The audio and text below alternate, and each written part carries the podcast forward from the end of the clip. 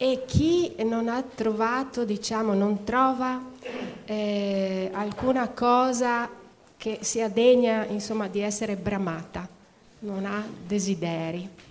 No? Vuol dire forse che non ha ancora scoperto quell'altra metà della natura umana, diciamo del, il discorso della metà conosciuta e della metà sconosciuta. Si è capita la domanda? Sì.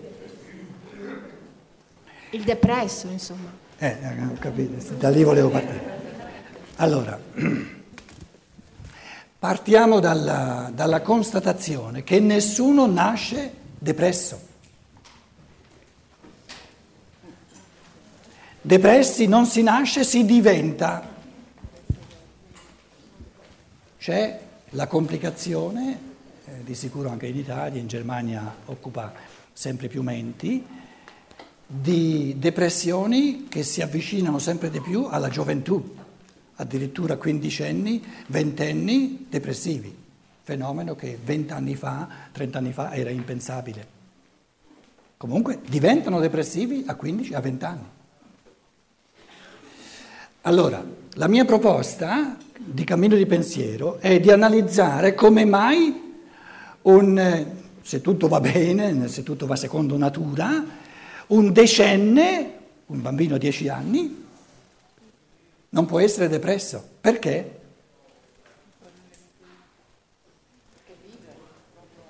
Perché ha solo necessità. Microfono.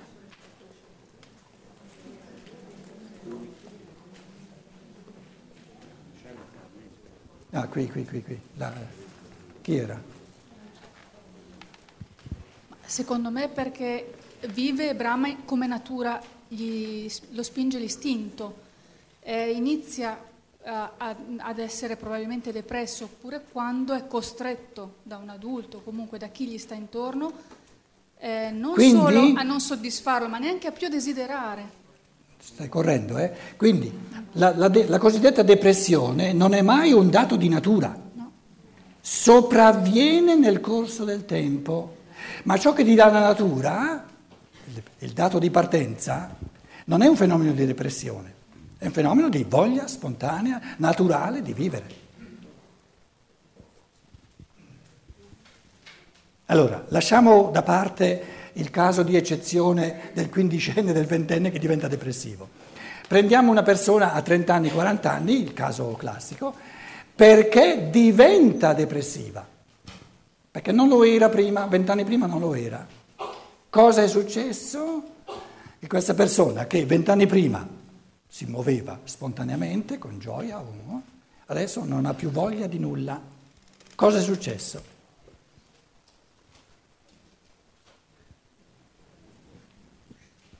Chi ci vuole provare? Sono cambiati gli stati Aspetta, aspetta, aspetta. aspetta. No, col microfono, col microfono.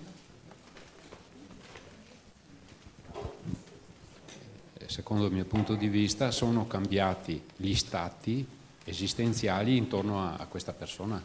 Cosa è cambiato è, e come? È cambiata eh, la relazione con le persone, quindi, quindi, le persone che gli stanno intorno hanno diminuito la considerazione e il rispetto a questa persona. Questa persona si è sentita trascurata e quindi non ha avuto la capacità Mi di... vorresti dire che le cause sono fuori? No, sono, sono dentro di lui, sono dentro la persona. Quali sono allora? Allora lascia stare il fatto che sia diminuita negli altri la stima. Cioè, lui, Cosa è cambiato persona, in lui o in, in lei? Lui non ha più ascoltato l'anima, per esempio. Ah, ah, lui non ha più ascoltato l'anima. Sì, questo è quello che sto cercando di capire anch'io. Lui non ha più ascoltato l'anima, non ti capisco, eh? Spiegami un po' la cosa, io sono poverello, non so cos'è l'anima, non so cosa vuol dire ascoltare l'anima. Dimmelo in un modo più concreto. Che è successo? Non ha più eh, avuto stima di se stesso? Non ha più avuto stima di se stesso. No, qualcuno Posso. mi può aiutare? Troppa teorica la cosa. Sì. Troppa diciamo che si possa fino a un certo punto ha avuto dalla natura quelle forze per entrare nella vita con l'energia di quello eccetera. Questo lo sapevamo. A un certo punto però quando ha dovuto mettercele lui, eh, insomma non era Quando ha dovuto metterci lui cosa? questa energia, questa capacità di volontà, questa azione, questa conoscenza di sé. Allora tu dici arriva un punto dove l'essere umano ci deve mettere qualcosa che prima non c'è. Esatto, Me lo spieghi? che dipende da sé. Me lo spieghi? è- Me lo spieghi concretamente? Che, che- che- che fenomeno è? Cosa è successo? Cioè, Diciamo che l'esigenza a questo punto è più complessa, è un'esigenza che è eh, diciamo, della sua, più a un livello diciamo, del suo io, no? più a livello della sua persona e lui lì non è stato, diciamo, non ha avuto strumenti o ehm, chiarezza a sufficienza per cui eh, per- ah, non ha quei talenti, quelle sue eh, possibilità soffocate magari nell'infanzia, nell'adolescenza, non sono fiorite in una eh, come dire, mm, e quindi a questo punto è andato in una percezione di sé confusa, astratta, un'infelicità senza desiderio, non saprei.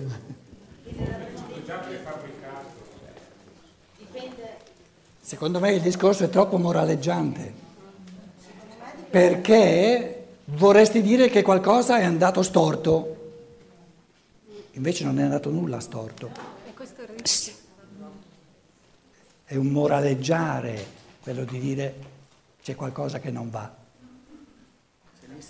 Secondo me, se io oggi sono depresso, dipende dalla, dalla vita. Dove pre- sei? Chi è, chi è che parla?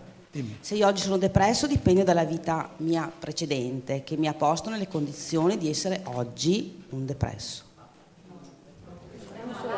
Cosa hai detto all'inizio? L'inizio non l'ho capito. Ho detto che eh, se io oggi sono depresso, sono nella condizione di essere depresso. Ma tu sei una donna, dici se io oggi depressa, sono depresso. Depressa. Scusa. Ok. Siamo abituati a parlare Dipende in astrazioni. dal- Se io oggi sono depressa, Dipende, cioè mi sono predisposta oggi ad essere depressa rispetto alla vita precedente. Cioè ciò che ho vissuto nella vita precedente, che poi mi sono portata in quella attuale, determina la mia situazione di persona depressa. ma con questo non mi hai detto cosa è successo. Io volevo sapere cosa è successo.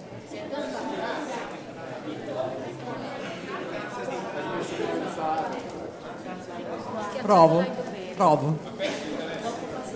Eh, un, sacco, un sacco di mani alzate. eh, vabbè, io però ho il, mic- io ho il microfono. Secondo me Asco- ascoltiamo ogni perso- persona che parla, è importante. le brame che aveva non gli bastano più, non sono più sufficienti. Avere delle brame a livello terreno, cioè quelle non terreno, già qualificare che non va bene, ma le brame che aveva non lo soddisfano più, Allora, sono sparite. allora, questo coglie nel centro. C'è una differenza enorme tra dire che qualcosa è andato storto e dire manca qualcosa. E ciò che manca non è una mancanza compiuta, sta nel fatto che ciò che prima gli bastava, gli riempiva la vita, non gli basta più. Quindi il fenomeno è amorale, né bene né male, è amorale, non gli basta più. Quindi la, la- la depressione, e la parola lo dice, depresso, una gomma compressa è compressa, c'è dentro aria. Se la sgonfi ci manca l'aria. Il fatto che l'aria ci manca è moralmente cattivo? No, ci manca l'aria. Il depresso è sgonfio. E l'unica domanda importante è, c'è una possibilità di rigonfiarmi? Sì, datti una mossa è un moralismo, capito?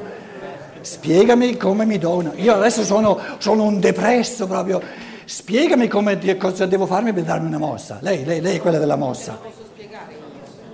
Venire a una conferenza. E allora che dici, che dici datti una mossa? Vabbè, ma io penso che momenti di depressione, bene o male, o di tristezza, di, capito, non po' a tutti, perché non è che si sta sempre perennemente bene, ci sono dei momenti in cui uno pensa di più, ci sono dei momenti più tristi dove si No, prendiamo un depresso che passa una depressione di sei mesi, un anno, eccetera. Eh, quello è un po' più difficile perché si chiude tutto in se stesso. non, ehm, io posso parlare soltanto della mia esperienza. A me è capitato un momento del genere. Quando mi è capitato questo Di due o tre momento, ore? Mm, no, in un periodo, un periodo. Eh, non di depressione eh, di quelle proprio potenti, però ti capitano quei periodi in cui tu pensi, dici, non è possibile che la vita possa essere soltanto quello che mi hanno fatto vedere fino ad ora. Non mi bastava perché mi basta questa più. cosa mi è, mi è capitata quando è morto il mio padre. Ho detto non è possibile, una persona nasce, vive, lavora, si dà da fare, tutto quanto, poi E muore sparisce. e finisce là. Cioè, io quando ho vissuto quel momento ho vissuto questa forte proprio tristezza, ma non perché era morto mio padre, ma perché mi dice non è possibile che la vita sia solo questo, c'è qualcos'altro da sapere che io so che c'è ma che non conosco. E quindi ho cominciato a farmi questa domanda, da- a farmi, cioè la conseguenza di questa domanda mi ha portato appunto Quindi, a tutto- capire che veramente la vita è quello di più tu, di quello tutto che... quello che tu sapevi, pensavi di aver capito, eccetera, eccetera. Esatto, A quel punto lì non Per- ti bastava più. Esattamente, questo.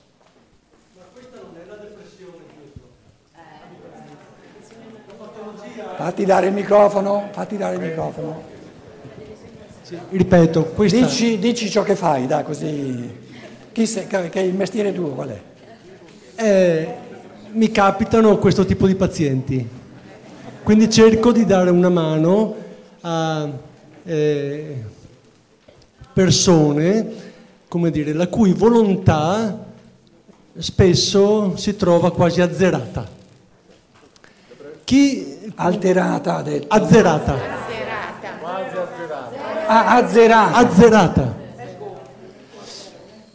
E in fondo questa è il dubbio che mi veniva, adesso esprimo un dubbio che mi veniva ascoltandoti prima. Due, due centimetri più lontano più lontano. microfono. Ok. Quando tu dici a un certo punto questa persona deve dire che, che ha perso i desideri, deve trovare a dire lo voglio, deve trovare la spinta a questa reazione, tu dici questa cosa perché in te è naturale. No, ma io non ho mai detto deve. Sì, d'accordo, ma la soluzione è là. No. Ma la persona che, no- che non dice non voglio, non ha nemmeno la forza per dirlo. Io il depresso ce l'ho ben presente. Certo. Come dire, ah, se la gode ragazzi, io, mamma mia, eh, quando noi diciamo se la gode, eh, sono come quelli che dicono ma quello è uno che non vuole, che non vuole guarire. Eh, facciamo presto a dire questa cosa qua, ma anche qui c'è un po' un moraleggiamento, insomma, l'atteggiamento di compassione è quello di dire, mamma mia, ma, ma questo veramente non ha nemmeno, come dire, negli organi le forze fisiche che gli permettono di poter far nascere un pensiero del genere. Questa è la patologia. Certo. Eh, uscire da questa situazione e sicuramente non è un percorso da un giorno all'altro, non è qui un fatto che ti fa cadere in uno stato del genere, qui c'è un lasciarsi andare lento negli anni eh, che dura a lungo e probabilmente anche c'è un nascere, eh, come dire, con un minimo di predisposizione, per cui nei fatti della vita che ti succedono a un certo punto tu non hai la forza di reagire come un altro. Il percorso è estremamente lungo, ma uscire da quella situazione è di una Allora. difficoltà. Io, io la soluzione non ce l'ho. Devo Allora. dire, non, Allora. ho, non ho ancora trovato come aiutarli. Allora, adesso eh, riferiamo, riferisco i pensieri alla fenomenologia che tu hai detto, in quanto è fenomenologia, è insindacabile. Noi fa parte della tendenza al moraleggiare e adesso dovrai incassare un paio di colpi in quanto terapeuta classico, però coi fiocchi, eh? Perché non, non con tutti i terapeuti si possono fare certi discorsi. Cominciamo col moraleggiare, ma proprio massiccio, pensando che la depressione sia un fenomeno negativo. Primo sbaglio del pensiero. Il secondo sbaglio, secondo moraleggiamento, è che noi terrorizziamo il cosiddetto depressivo pensando che deva- debba uscirne fuori. peggio predica, delle prediche della Chiesa Cattolica. Perché deve uscirne fuori? Guarda che uscirne fuori io prendo le tue categorie e te le risbatto in faccia come enormi moraleggiamenti borghesi. E io dico, l'unico problema con la cosiddetta depressione siamo noi non depressivi, perché siamo troppo impazienti, siamo troppo fissati sul lavoro manuale fisico che deve, deve, deve dare profitto e quindi vogliamo soggiogare proprio eh, ogni essere umano deve essere produttivo.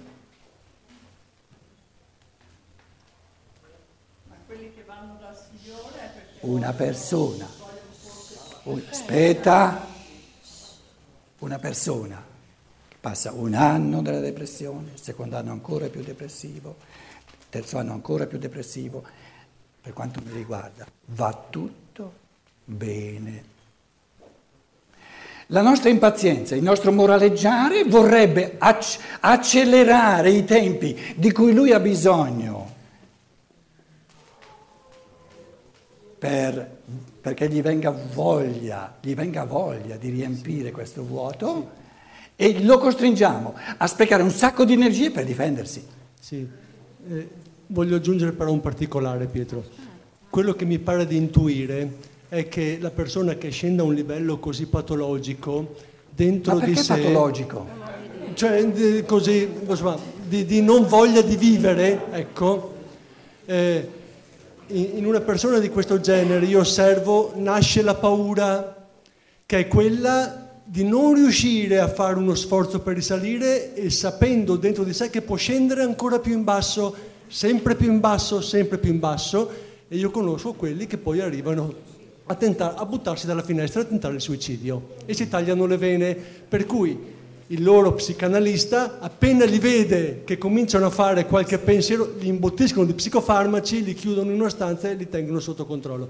Ma in queste persone, cioè il tardo, la paura loro si trovano, come dire, in una situazione in cui sentono che stanno per precipitare e non trovano la forza per reagire. Che facciamo?